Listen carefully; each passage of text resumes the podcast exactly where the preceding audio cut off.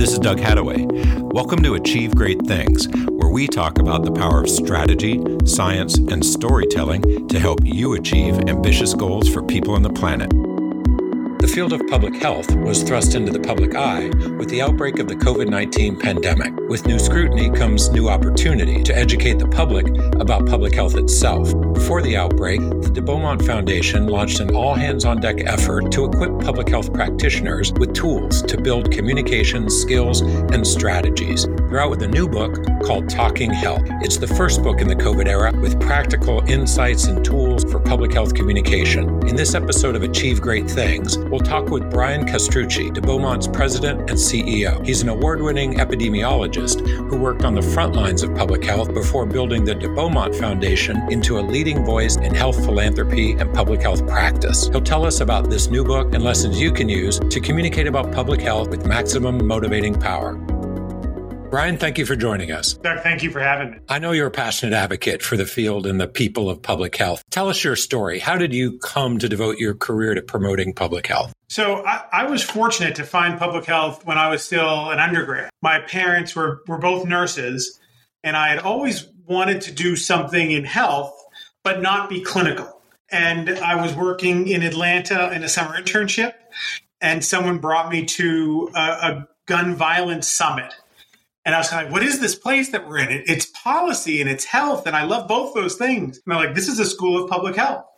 And so I disappointed all my mentors who thought I would be a great poli-sci professor, and went to uh, School of Public Health for my graduate work and have been in love with it ever since. I... Uh, You know, I'm forty-eight years old, so I was about eight years old when H I V and AIDS started. And again, with both of my parents being nurses, um, having, you know, a conversation about healthcare workers being at risk for this virus that has one hundred percent mortality or near that, it just got me interested in all the aspects of health that are outside of the biological and the physiological.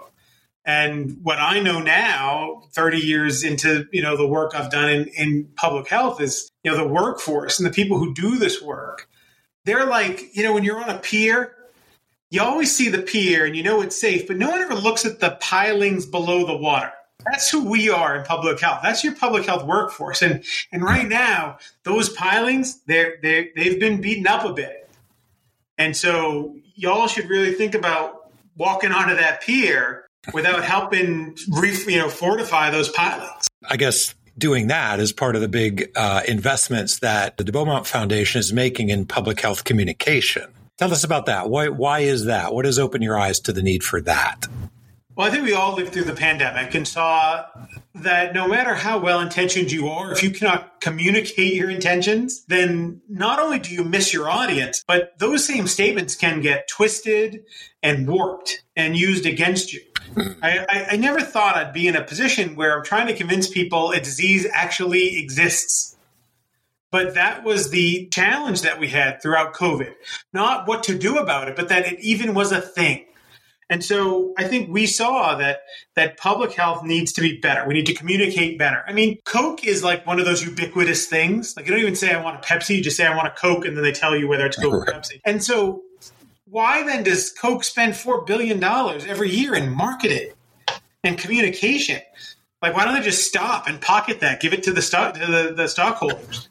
But if it's that important that a ubiquitous project, that product still puts that much money, we need to think about how we're communicating about public health when most people don't even know what it is. And so we want to make sure that public health practitioners have the tools that they need to communicate their messages effectively. Because honestly, every public health person is just trying to help you live your optimal life, trying to fortify your community, trying to help people make the right decisions so they can live their best lives. And honestly, we're we're also supporting the economy and thriving communities. But we've been warped into this nannyism that people think we are. And that's because those who seek to undermine public health do a far better job of communicating about public health than those who support it. And you had seen this need before the pandemic. as I recall. The uh, Talking Health, this book is the latest resource from a program you created called Phrases. What does that stand for? What is, what is Phrases focused on? Phrases is public health reaching across sectors, because uh, we get a whole class in public health school about acronyms. That's why everything's an acronym in public health. Uh, but what we knew is that at the time we did Phrases, everyone was talking about creating multi-sector partnerships. So I, I'm not a public health apologist, Doug, so I'll, I'll tell you what we don't do so well. What we do really well is we'll say, like, we're throwing the best party with the best D Js and the best food. What we don't do well is tell anyone when the party is or how to get there. So we like to put out these high-minded, we need better partnerships. We need to chase this new idea. But we don't tell anybody how to do it. Right? And so that's what Phrases was there to do. Say, listen, if we need to create partnerships with, with other groups that don't even know who we are, we need to have the messaging right. We need to have the idea of when we say this, they hear that. And then how do we change our messaging? The fact that what we believe is this beautiful, good partnership. When we asked other sectors, they were like, partnership is hard. It means other people are in our space and we don't really like it. And it's like, huh, well, that's going to be a little more difficult when we come in as, you know, we're public health, we're here to help you. And folks are like, yeah, we don't really want your help. So illuminating those challenges and then giving you practical tools to overcome them is what De Beaumont's all about. Our founder, Pete De Beaumont, made practical tools. Mm-hmm. And whether it was putting, you know, feet on a pole digger so that you could get a deeper drive into the earth, so you could, you know, have a post go in deeper. That's a practical tool. He saw a problem, he made a tool, he gave it to people. We hold to that ideal even today at the De Beaumont Foundation. So the book Talking Health is the latest tool. Uh, let's talk about Talking Health. Who is the book for? I think the book is ideally for people working in public health and figuring out how to talk to other people about health, but I think anyone can use it. I mean, you you can read it before you go to Thanksgiving dinner and you have the inevitable, I don't think a mask mandate was ever necessary conversation with your conservative uh, relatives at the at the dinner table.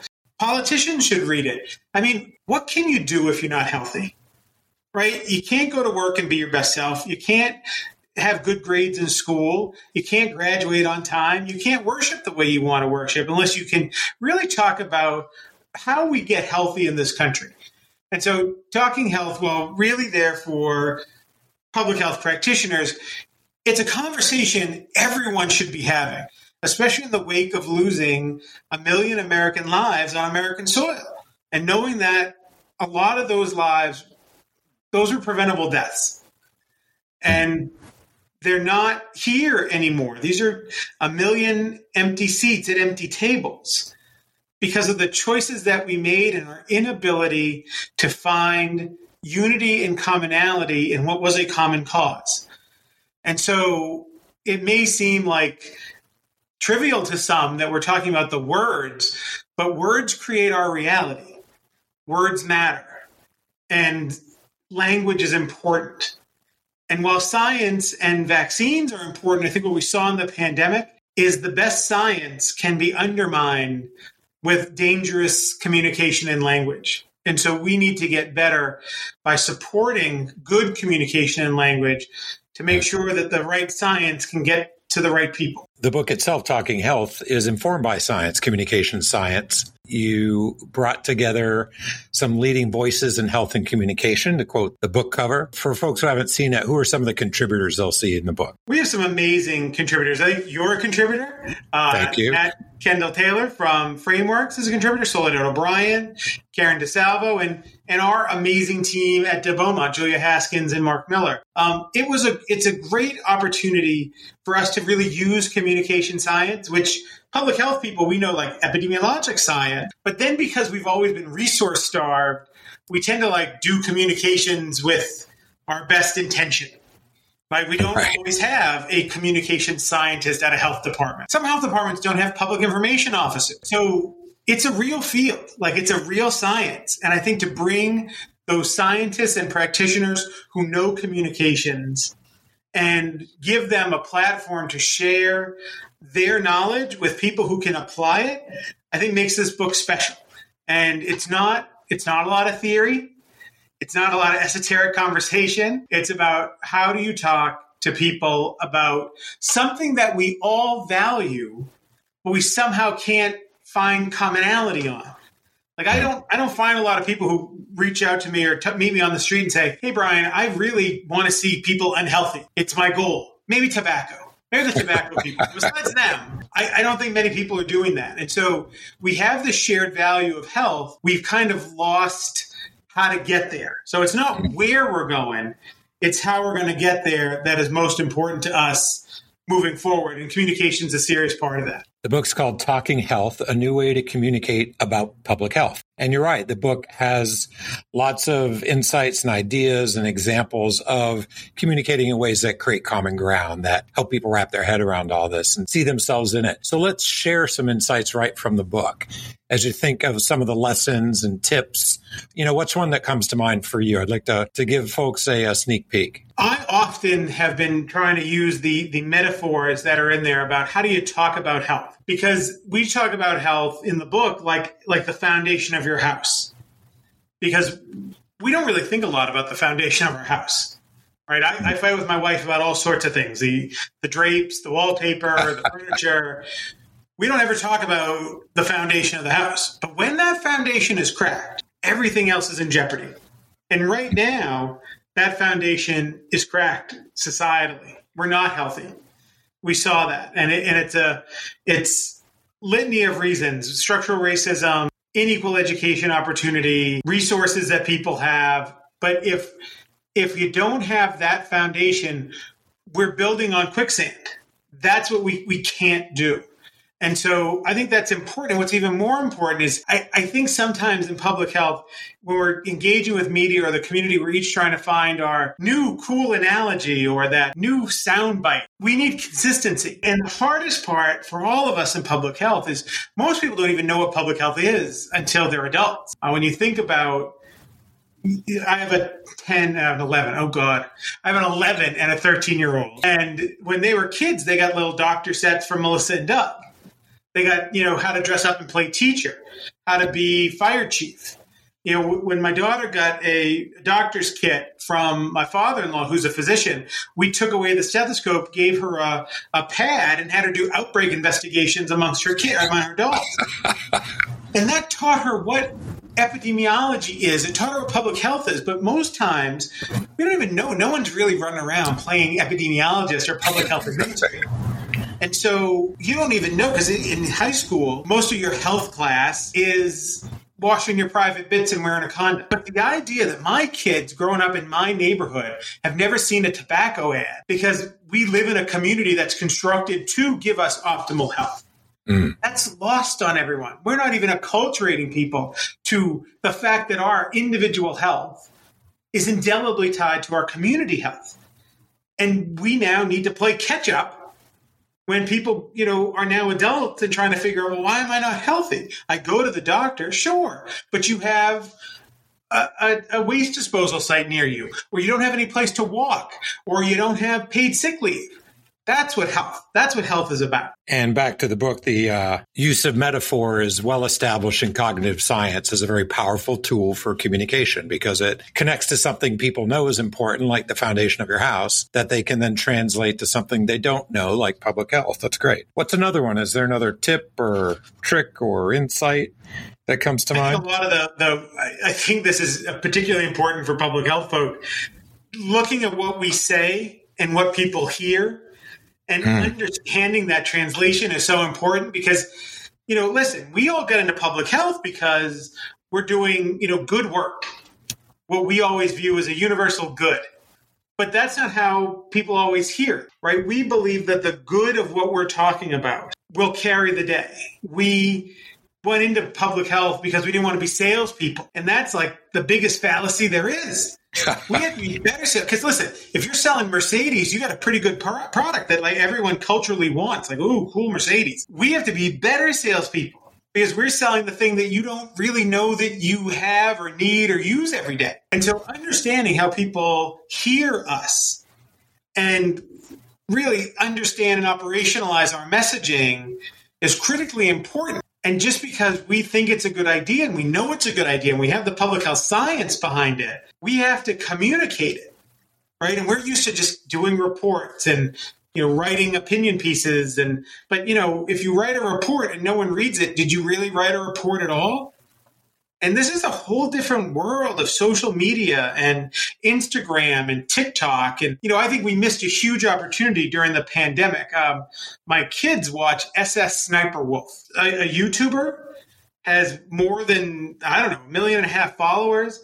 And all she does is react to other people's videos. You know what she talked a lot about was masking. And why can't this person just wear a mask? Or here's a video of a Karen yelling about not wearing a mask. Wear the mask, Karen. And I was like, why are we not finding a way to use her platform to reinforce what she's already doing, which is delivering public health messages? But she doesn't think of herself as some public health champion. She was just reacting to what was obvious to her. Mm. We're in a pandemic. You should wear a mask. But we didn't even figure out how to operationalize that energy. And so what the what I hope the book does is start helping us think about the best product with the worst marketing goes bankrupt every day. We have the good stuff. I have the stuff that can make you healthier, that can help your family, that will help your business, and it'll help your community. So what frustrates me is I have the stuff. I have the motts. Right. And I need to get you to buy it, you to, to really want to engage in this public health conversation. And we failed at that for a long time. Talking Health hopefully starts the conversation where we can really begin to talk about this shared value and how we get there. And echoing a point you made, I was just looking at Chapter five, How to Tell Impactful Stories, lead author Soledad O'Brien, who says, tell your story again and again. Public health professionals begin at a disadvantage when telling stories because the field isn't well understood, what you just said. Be prepared to repeat your stories. As obvious as they may seem to you, chances are your audience will be surprised to learn about the scale and scope of the public health workforce. If there's one thing we can get out of the book, we are halfway there in our in our what I think is the change equation. Excellent data and great stories equal power. Power equals change. We have excellent data, but we often deliver it in very dry, unentertaining ways. Data doesn't have an ability to stick with people the way stories do. You can, all of us, anybody listening, you can think back to a sitcom you watched ten years ago and almost like bring that whole episode of that sitcom into your brain. But do you really remember what the joblessness rate was when it was last introduced?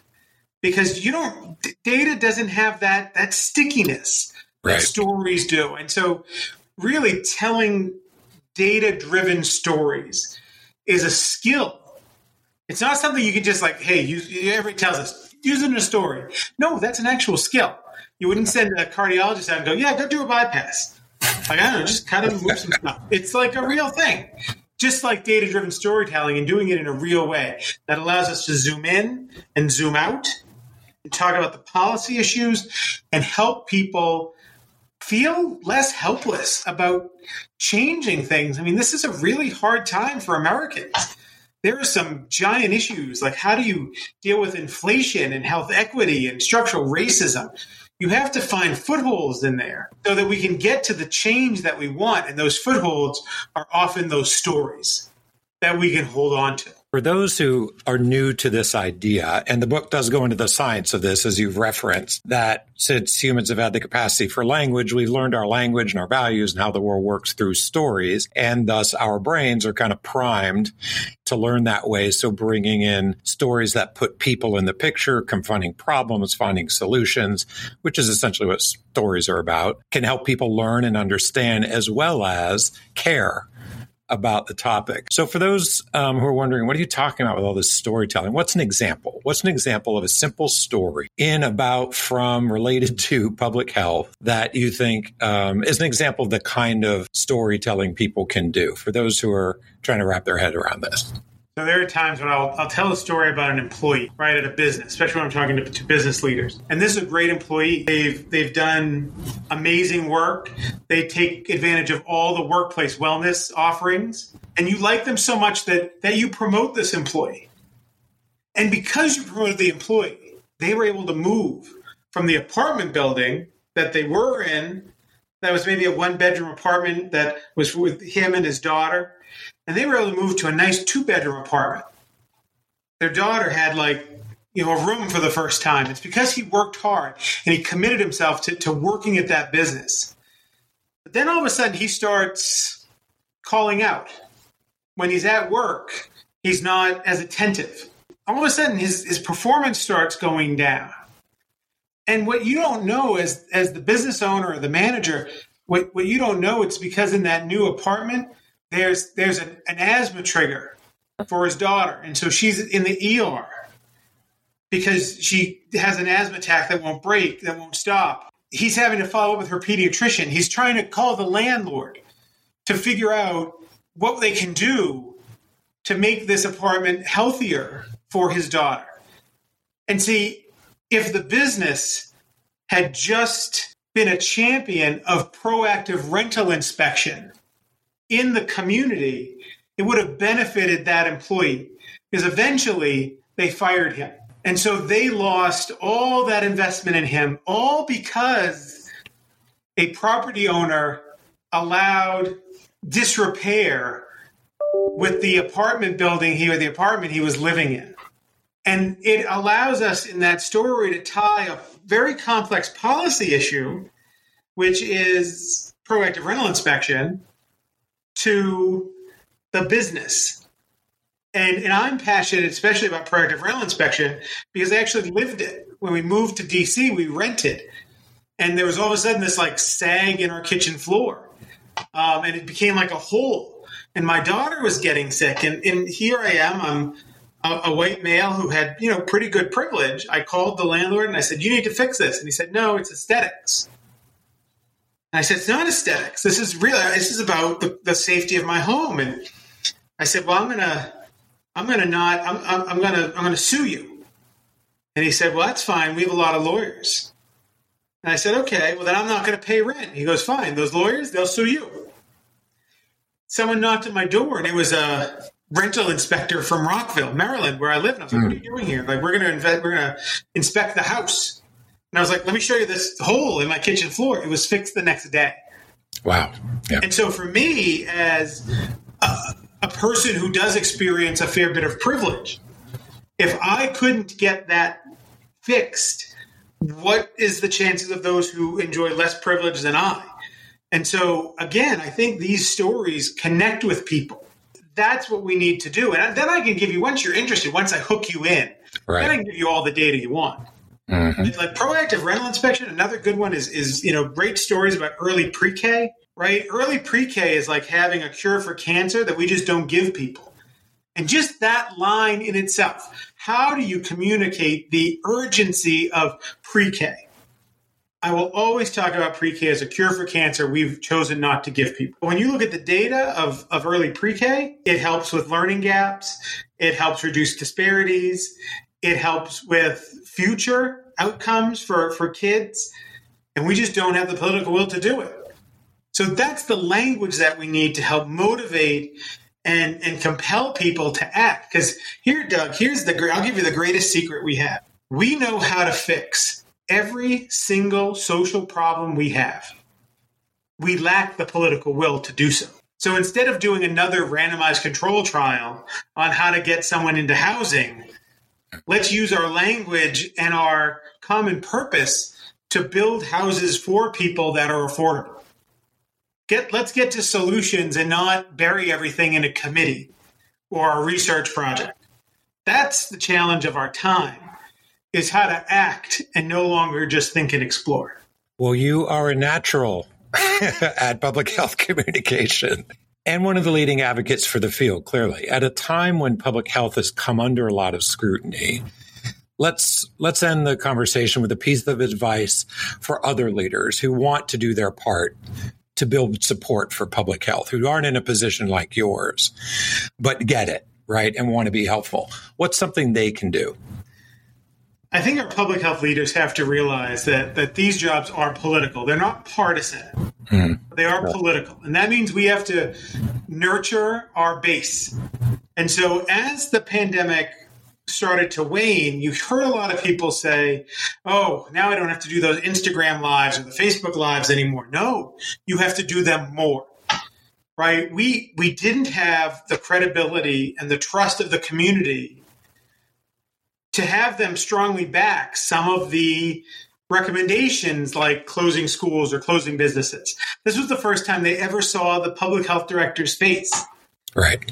And more importantly, when people came for health directors and said, you know, we're going to fire you because we don't like your science, those health directors were often alone in those city council hearings.